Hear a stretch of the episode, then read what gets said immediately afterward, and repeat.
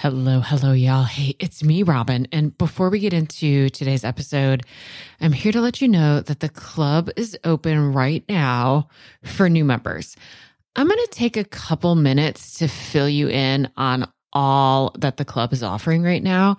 So if you know for sure you're not interested in joining the club, you're just going to want to hit the forward button a few times until you hear that baffling behavior show jingle. Okay, so the club is a virtual community for families of kids with vulnerable nervous systems and big, baffling behaviors. Many families in the club are parenting kids with a history of complex trauma, but definitely not all. Some are parenting kids with vulnerabilities that emerge from their neurotype or their sensory system or their giftedness or their neuroimmune disorder. And of course, some have no idea why their child's nervous system is so vulnerable. The primary purpose of the club and why I've created it the way that I have is connection and co regulation. Because when I reflect back on my time as a therapist, it wasn't the skills and strategies and tools and techniques I taught parents that mattered the most. What mattered most was how connection and co regulation strengthened their owl brain so that they could stay more regulated in the face of the chaos in their home. Then they could, number one, actually use the tools, and number two, start to feel a little bit better even before the tools started to work.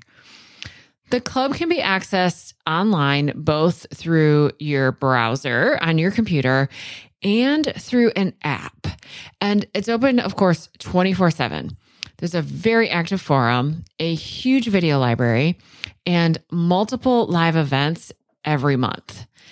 Sometimes I teach a masterclass on a specific topic. Sometimes we come together for group coaching or just to ask questions and pick pick my brain. We have two sessions every month called Connect and Co Regulates. And those are designed to offer exactly that. There's no teaching, no coaching, just a place for you to be seen and heard by people who get it. Currently, we are also offering once a month bonus sessions for siblings of dysregulated kids. The club is intended to be kind of like a buffet. There is a ton in it, not because you're supposed to do everything in the club. You take what you need when you need it and come back when you're ready for more. If you could use a little extra support, consider joining us. You can read all about all the details over at robyngobbel.com slash the club. I'll put a link in the show notes and we're open today until the end of the day, Friday, May 3rd. All right, y'all, here's that episode you're waiting for. Hey there. It's super awesome to be with you again today. I tell you what, I really just love sitting down and recording these episodes. I love imagining you listening. Maybe you're on a walk or you're driving or you're doing the dishes. You got your earbuds in, a few minutes just to yourself where you and I get to connect the podcasts I listen to frequently feel like they've almost become my friends, which feels a little weird and kind of vulnerable to admit out loud.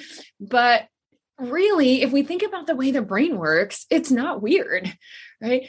And it's the goal of my podcast for you to feel connected to me. You deserve it, and it changes the brain, which I think is pretty cool. I'm Robyn Gobbel, and this is episode 30 of Parenting After Trauma, a podcast created kind of on a whim.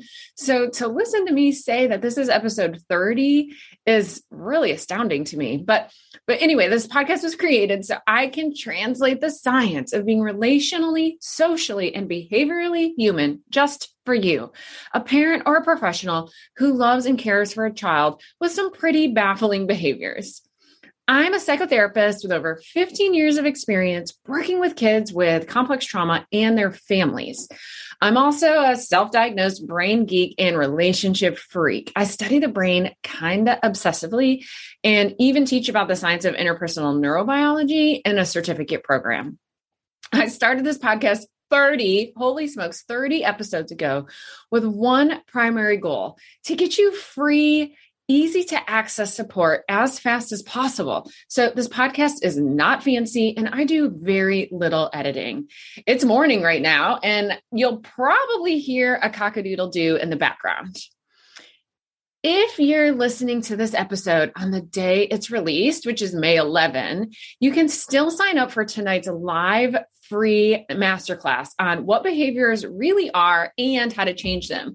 Head over to robyngobbel.com slash what behaviors are, and you'll be able to sign up. It's tonight, May 11 at 8 p.m. Eastern time. So as long as you sign up before then, you should be able to catch it live. And even if you can't catch it live, sign up anyway and you'll get the recording. If you're listening after May 11, you can watch the replay over at robyngobbel.com slash masterclass. It's just probably going to take me a few days to get it ready. So if it happens to be May 12, I'm not sure that it'll be there yet, but fingers crossed, everything goes as planned and I can get it posted as fast as possible. All right, one last thing before I dive in today.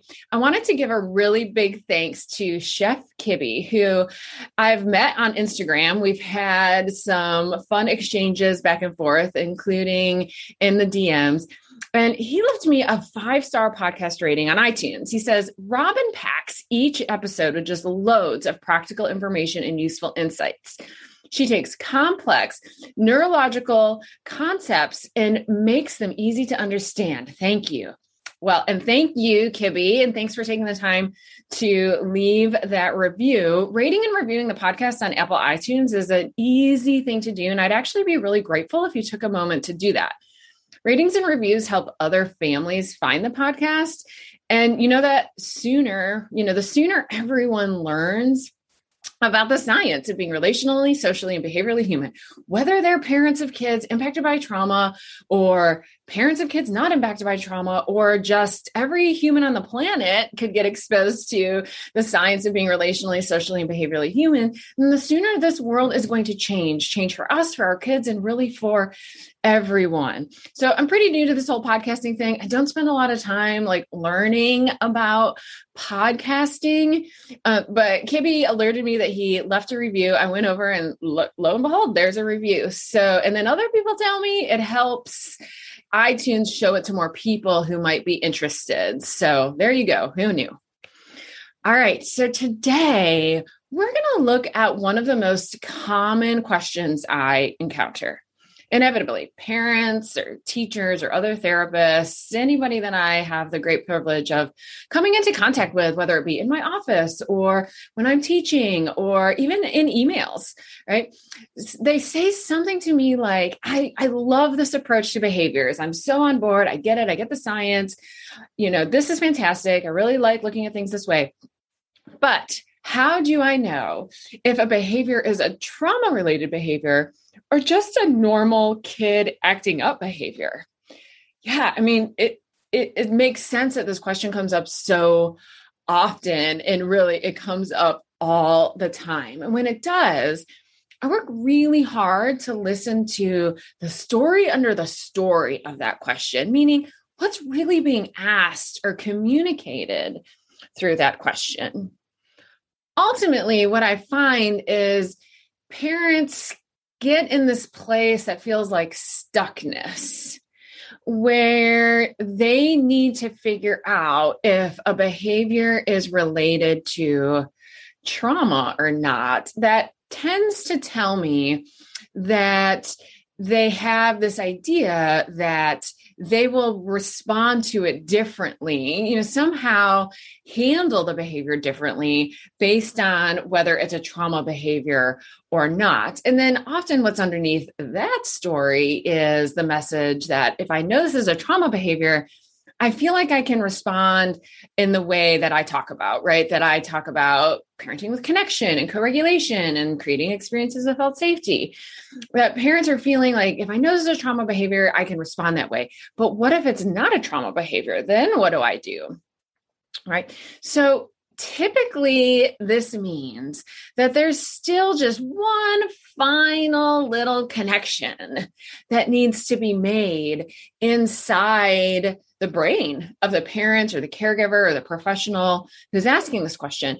And it's that this approach actually really isn't even about trauma. It's about understanding the science of being relationally human. And then, of course, we spend a lot of time talking about how trauma impacts that. But when it comes right down to it, this way of parenting, this way of being in the world, this way of doing therapy is grounded in the neuroscience of being relationally human. Then, on top of that, we add in how does trauma impact this person and how do I make sense of that, particularly based on the behaviors that I'm seeing.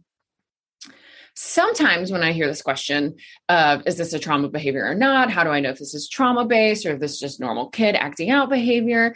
Sometimes that's also a clue to me that this parent or caregiver or teacher has has just reached their own level of dysregulation in which what they feel like they need is an immediate solution right that they have a lot of tolerance a lot of ability to be compassionate and have this you know neurobiological trauma informed lens until you know they kind of cross their own individual threshold that just says well this is too much and i need a intervention that will get more immediate results. So as we get more stressed and operate out of lower and lower parts of our brain we just really can't think beyond the immediate moment much anymore.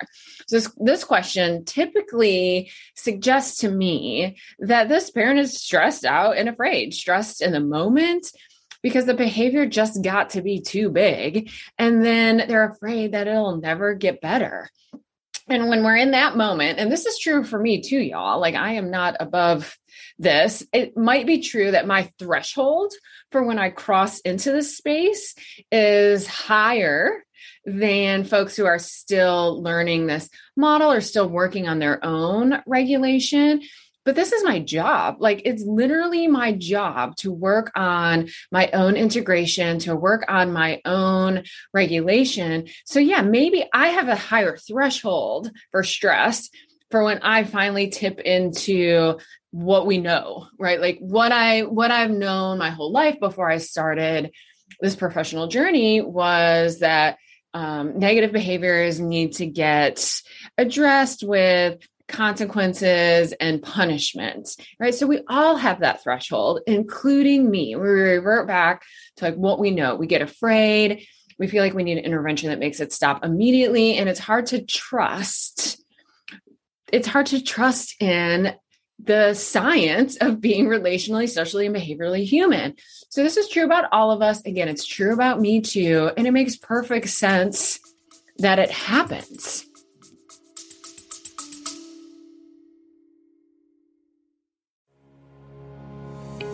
I wanted to pause the episode real quick and read you this testimonial from one club member.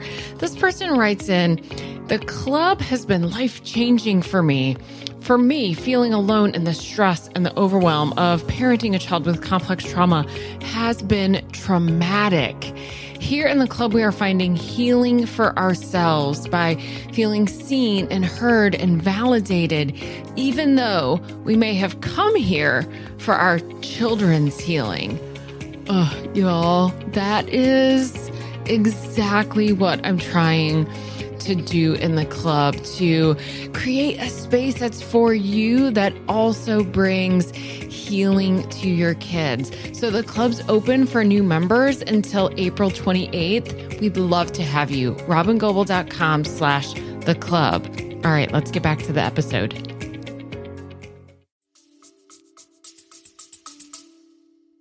So let's pull back just a moment from trauma and simply look at the relational brain and what we know about the relational brain in 2021, which is going to keep evolving. Everything we talk about on this podcast regulation, arousal, connection being a biological imperative, felt safety all of those things really have nothing to do with trauma. It's just about being human, right? The brain is either in connection mode or protection mode. And then behaviors emerge from there. Behaviors emerge from the state of our autonomic nervous system and whether our autonomic nervous system is in a state of connection and felt safety or protection, kind of danger, danger mode. The behaviors that your child has that drive you to seek out parenting advice or listen to a podcast, join the club, all those kinds of things are probably protection mode behaviors. We don't typically need to seek out support and education to know how to respond to our children's connection mode behaviors. Those are pretty easy. It's our protection mode behaviors that we typically need support with. And, and again, this actually has really nothing to do with trauma per se. My kid hasn't experienced any trauma beyond being raised by me, which I'm it's funny to say out loud. Also, I'm truly not discounting it. But this applies to him as well. His behaviors are either emerged from the connection mode part of his brain or the protection mode part of his brain. And the behaviors that I want to stop, the behaviors I want to change, the behaviors I worry about, they're all protection mode behaviors. So it literally doesn't matter if this is a behavior related to trauma or not. Parents tell me, though, that they'll lower their bar or focus on regulation instead of consequences or have more compassion if it's a trauma behavior. And that's wonderful, of course. I mean, that's wonderful. It's a really, really, really important, often kind of first step. But what if all of our kids deserve to have the bar raised and lowered based on their level of connection, regulation, and felt safety in that specific moment? I mean, yeah, sometimes my kid needs the bar to remain pretty high. I don't lower my expectations or my boundaries, you know, but I help him cope with what's happening as a result of my expectations and boundaries. Sometimes, sure, I lower the bar. Sometimes I may even eliminate the stressor when possible. And making those decisions in the moment, well, first of all, I make the wrong decision plenty of times, right? Sometimes we just don't know what we, you know, if we need to raise or lower the bar, keep it, keep it where it's at. Sometimes I make the decision based on what I know about him, what I know about his history, what I know about what he's capable of, what I know about hard for him. So this is a normal behavioral reaction based on what I know is hard for him. So let me give you an example. I may have given this example on the podcast before. I really can't remember. But recently, in the past couple months, I was bringing him to an event, to a gathering, to a get together in which he was feeling a lot of uh, just anxiety around. Anxiety around it mostly because it was brand new and that is pretty typical for him and for most humans right? That going into something for the first time ever like going to school on the first day a brand new school where you know absolutely nobody is stressful, right? So this was a similar experience. I was taking him somewhere for the very first time. He did want to go theoretically, but the overwhelm, I think, of brand new, nobody I know, um, you know, just knowing like how do we act in this behavior or in this situation? What do I expect? Like all those things, it's just stressful. And I think combined on top of that, of course, is, you know, as we slowly open our world up with the pandemic, right? That he hasn't had a lot of going out into the world experiences in the last year or so. So my point is, is my husband and I both knew that even though he wanted to do this thing and he needed to do this thing, he was committed to it. He was going to be stressed by it. And we knew that this meant we would probably see some grumpy behaviors out of him. And that was completely true. He was just salty, for lack of better words, like throughout the afternoon and getting ready to go. And occasionally he'd toss out, like, why are you making me do this? You're so mean to making me do this, you know, which was ironic in the moment because we weren't making him do anything. This is something he'd self selected for. Um, and then on the drive over, you know, I think as we got closer, his anxiety just escalated and escalated and escalated more. And he, his, um, again, like the saltiness, let's just say like his mouthiness just kept increasing. I'm not going to go. You can't make me go. You're so mean to make me go. To which I just kept in my mind, like, he's really stressed. He's really stressed. He's really stressed. I didn't deal with the disrespect or the mouthiness or the bad attitude. I didn't engage in, you're the one who wants to do this. We're not making you do anything. Like none of that. Mostly I said nothing actually, because I know that that's he was at the level of dysregulation where that was what was needed. There was nothing I was going to say that would do anything except escalate. I also had to really trust what I knew know about him and that if he would just get past this threshold of like walking into a new thing, if he could just get past that threshold, he would be fine that his stress resilience system is you know wide enough it's exercised enough it's hardy enough that this thing he was dreading and therefore was making him act pretty poorly he was going to be okay with. He was going to be able to get through it and come out on the other side fine. In fact i was positive he was going to enjoy the experience which as i'll remind you was his idea in the first place. So I really just said nothing, but I did not lower my bar. Like I did not say, "You're right, buddy. This is too much. Let's turn around and go home," or um, anything like that. So I didn't engage. I didn't escalate. I didn't attempt to convince him of anything. I mostly just kept quiet, but I also didn't lower the bar. Right. And, you know, these decisions are made based on what I know about him and how the situation is likely to unfold. You know, can he really tolerate this stress? And he just thinks he can't? Or is it really too much for him?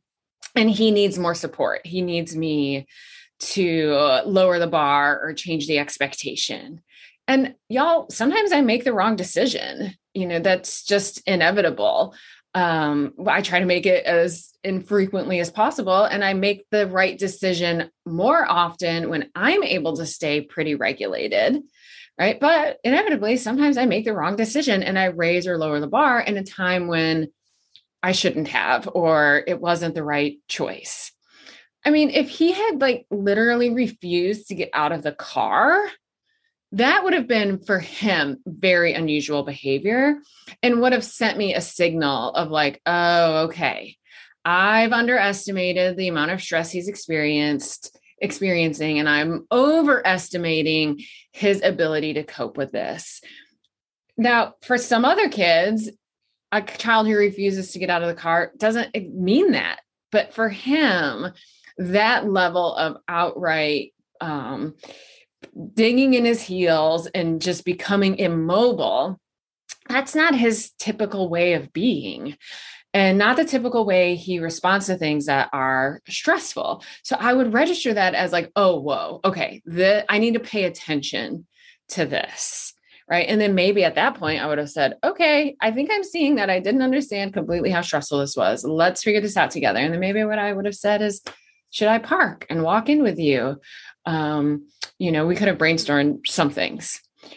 And without a doubt, if I'd stayed focused on his behavior, especially the last 10 minutes of that car ride, it would have absolutely escalated even worse. And I would have escalated, right? I would have lost my compassion. But as it was, I was able to stay pretty regulated. Again, I just didn't say much and I didn't reflect on anything. I didn't say, like, you're really upset with me, or it sounds like this is really stressful to you. I just didn't say much of anything. And then after, when I picked him up, we regrouped, right? So I let him know.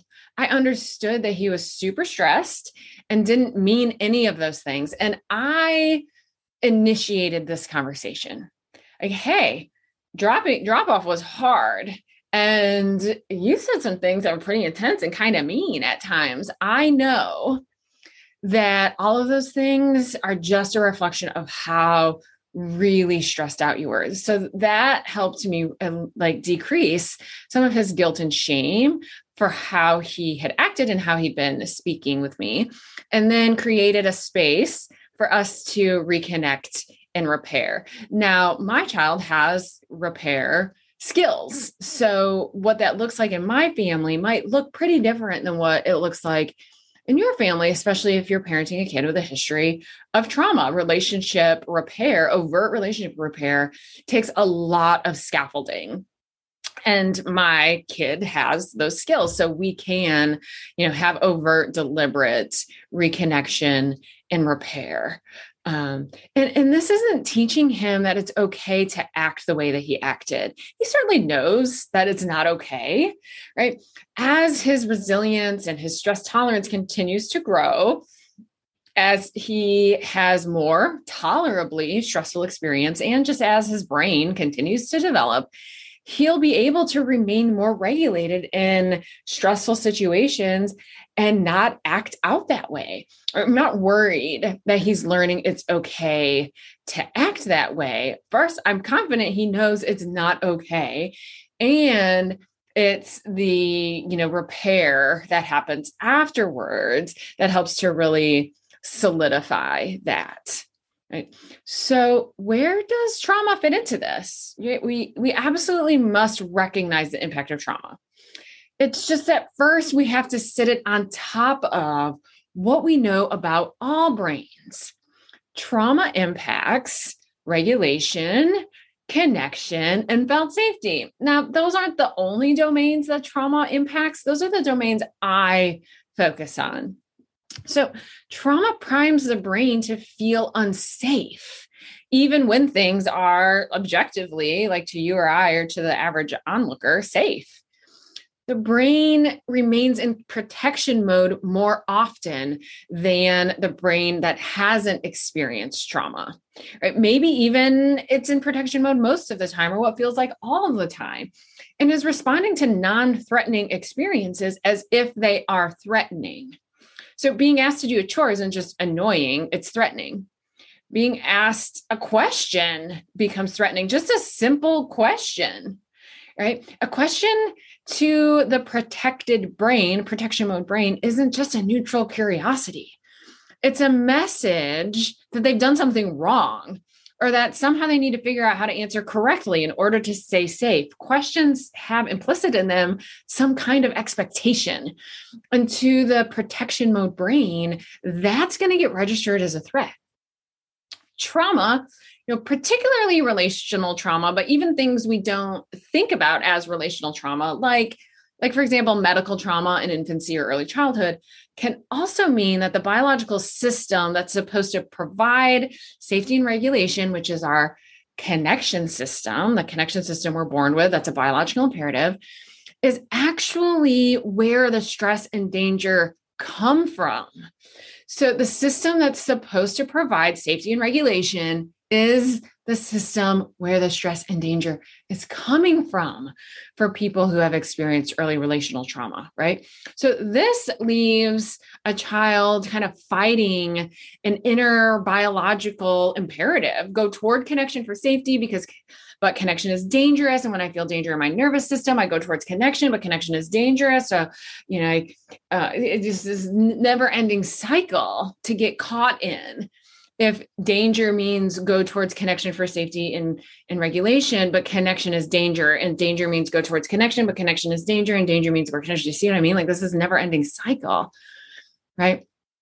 And in addition to that, there's this terrible tragedy of having lost or not having as much access to the most powerful means of moving back into regulation and safety.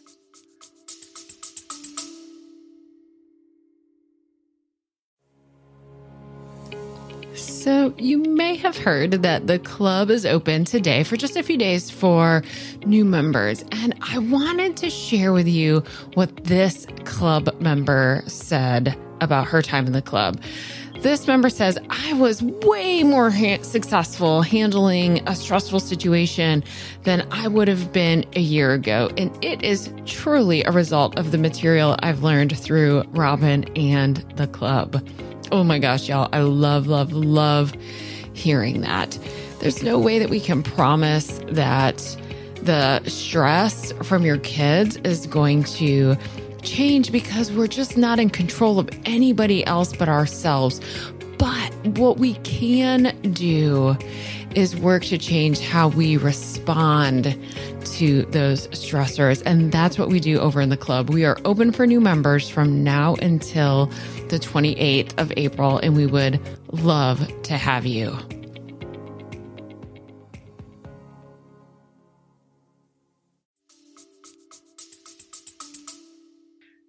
And then trauma impacts regulation because chronic ongoing trauma sensitizes the stress response system. It's the proverbial mountain out of a molehill.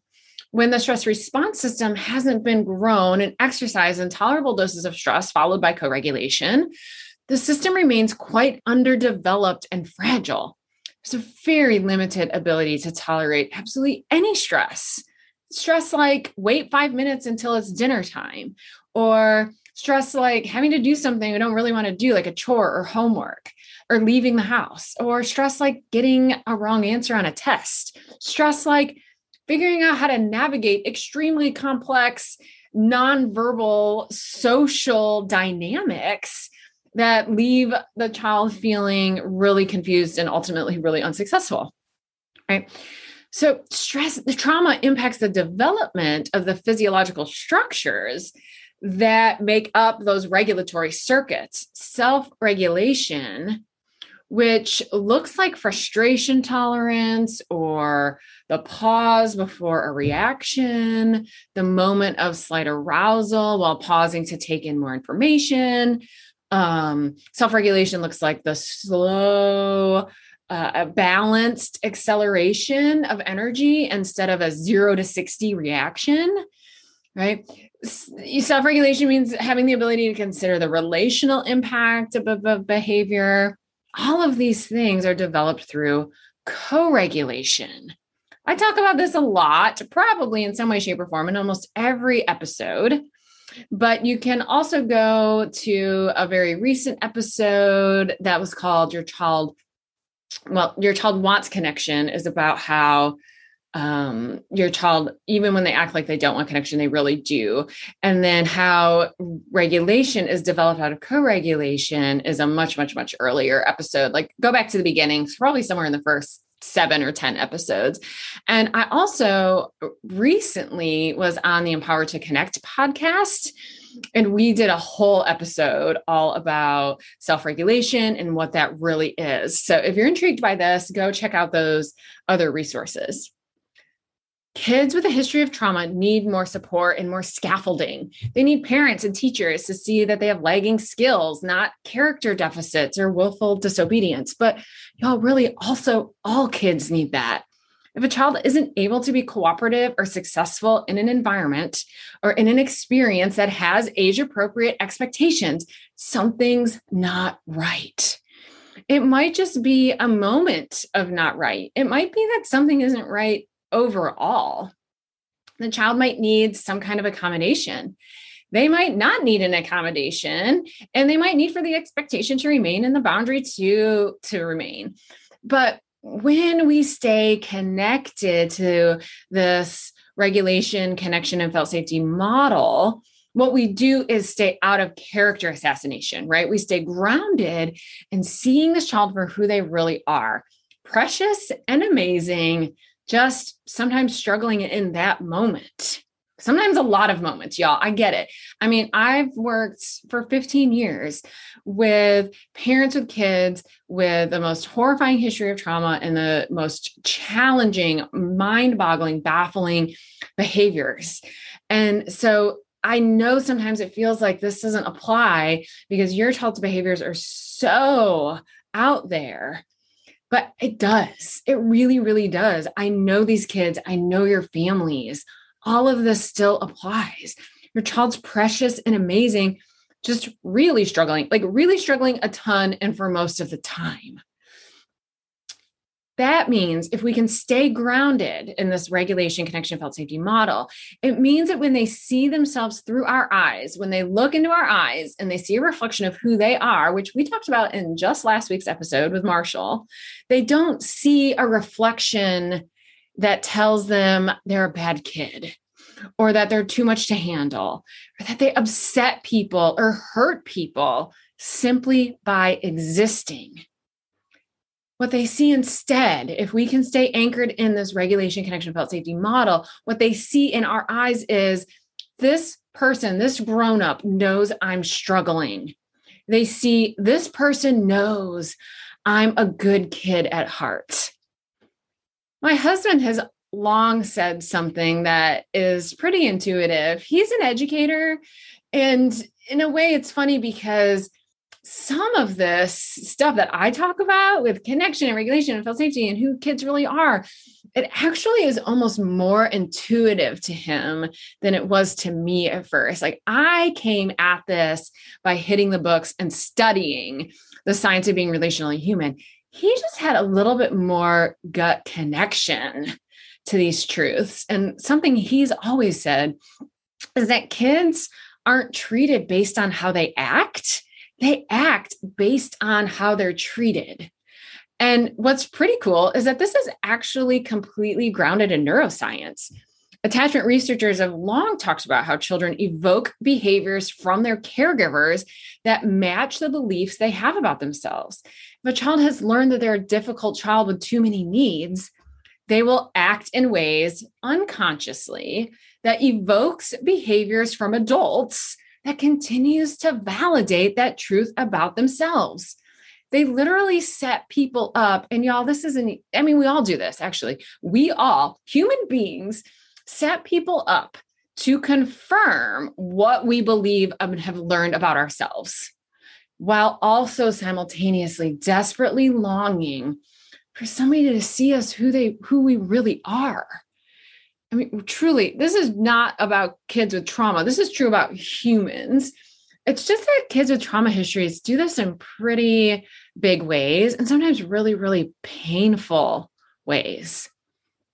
This is why I'm so passionate about understanding why and getting underneath behaviors. Because I've seen over and over and over and over and over again that when adults understand the why, they can remain regulated enough to respond differently they can still set that boundary, but the tone in their voice or the look in their eyes or even their behavior, their body posture or the look on their face sends a different message to the child.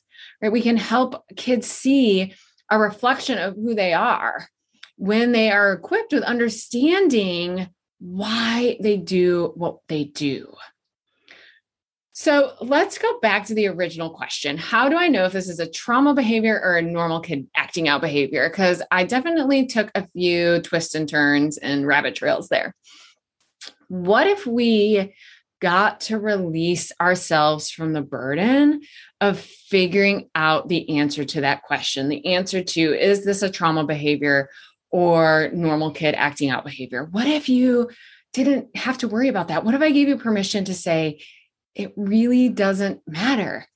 It's impossible to find the answer in many circumstances. I mean, y'all, sometimes it's really obvious, sometimes it's not. So, what if I told you it's impossible to answer a lot of the times, and that really it doesn't even matter anyway? What if you got to focus your attention on energy on things that actually mattered?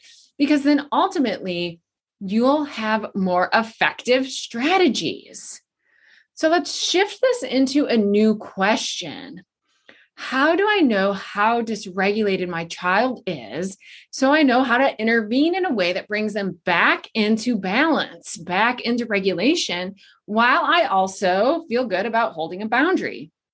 How do I know how trauma has impacted my child's brain so that I can provide them the appropriate scaffolding and accommodations, the appropriate environmental support so that they can be successful. I'm asking myself the question what does this child need to be successful? And I take into account how trauma has impacted their regulation, their need for connection, and the way they receive cues of safety, which that's what we're exploring in this podcast, right? Like every episode is about this. So, again, this podcast is airing on May 11. And if you listen early enough in the day, there is still time to jump onto my free live masterclass that's happening at 8 p.m. Eastern, May 11, where we look at this exactly what behaviors really are and how do we change them. It's a 45 minute masterclass. It's totally free. It's happening live at 8 p.m. Eastern, May 11. And if you're hearing this before then, you can still jump on and register. And even if you can't attend live by registering, you'll get a link to the recording. So register at robyngobbel.com slash what behaviors are. If you're hearing this after May 11, you can catch the replay at robyngobbel.com slash masterclass. So if it happens to be like May 12, just give me a, a, day or two to get it up. You know, sometimes tech things happen or weird things happen. So, so just be patient. I'll get that up as soon as possible. I have oodles of free resources available to support you on your parenting journey including this podcast, of course, but also a blog with, I don't know, I'm up to like 50 articles, I think. And that's after I called it. You know, I deleted a ton of really old blog articles and have put them kind of back in the queue to rewrite and update. And I still have like 50. And then I have a couple free video resources. I also send out a lot of goodness through my email list. So if you aren't already receiving my emails, sign up for them over at robyngobbel.com if you're ready for even more support, like to take this to a next step, to work through this information in a very organized way with a lot of deliberateness to learn all of it and then implement all of it. I do have a comprehensive deep dive parenting course called Parenting After Trauma, Minding the Heart and Brain that you can sign up for at robyngobbel.com slash parent course. And then my absolute favorite thing I'm doing right now, y'all, is the club. It's a virtual community of parents with struggling kids who who are committed to connection and co-regulation not just with their kids but with each other.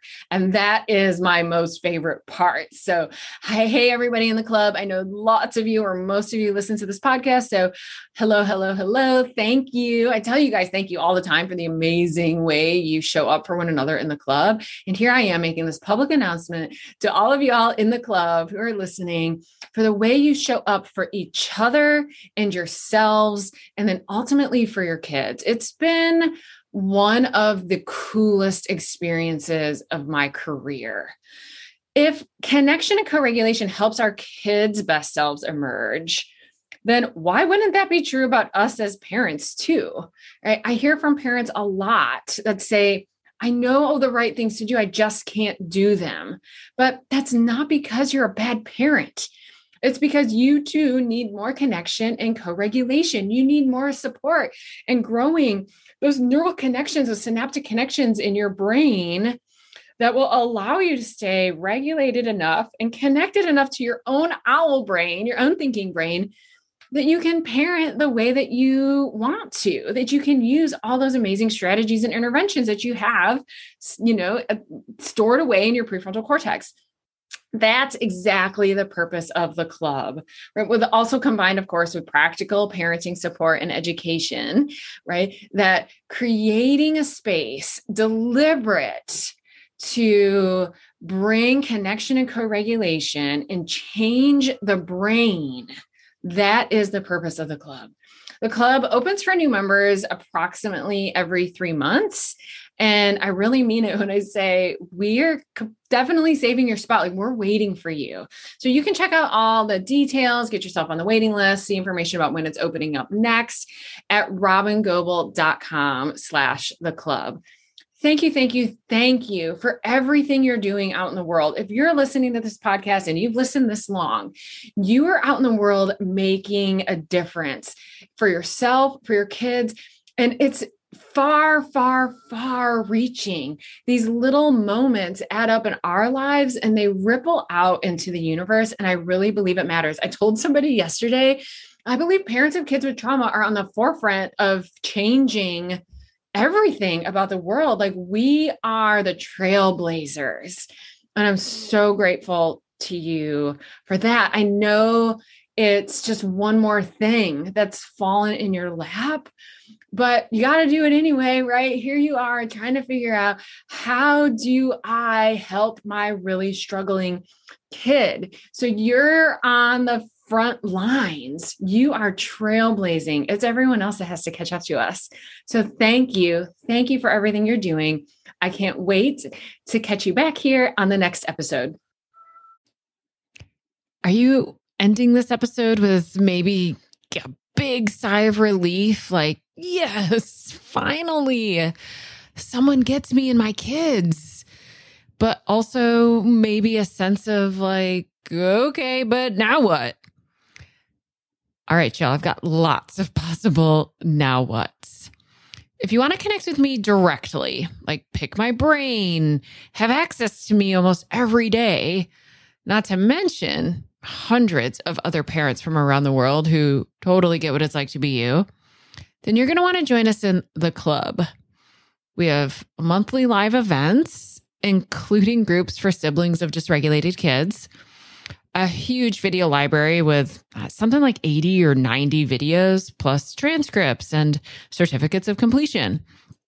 Plus, of course, a very active forum that I'm participating in every single day. We open for new members periodically. So go check robyngobbel.com slash the club. If we aren't open now, you can put yourself on the waiting list and I'll let you know the moment we open for new members. That's robyngobbel.com slash the club.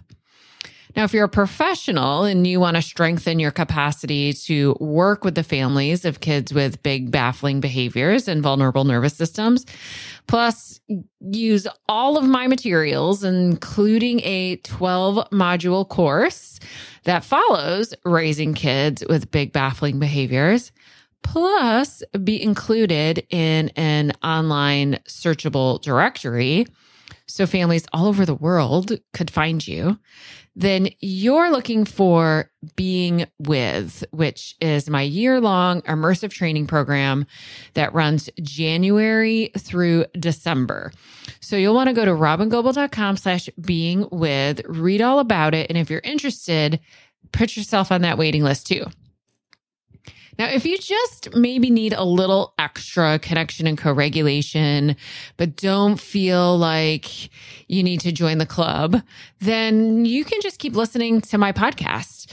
Or you could go subscribe to my Start Here podcast, and that'll give you 10 episodes in order that will take you through cultivating a great foundation of parenting with regulation, connection, and felt safety.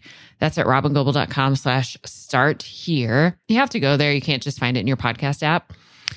Or you could get yourself a copy of Raising Kids with Big Baffling Behaviors, paper book, audiobook, ebook. You can get that anywhere books are sold. Or you could just head to my website download one of my very many free resources. I keep them all really easy to access at robyngobbel.com slash free resources. Webinars, masterclasses, ebooks, infographics, all sorts of stuff. Go check it out.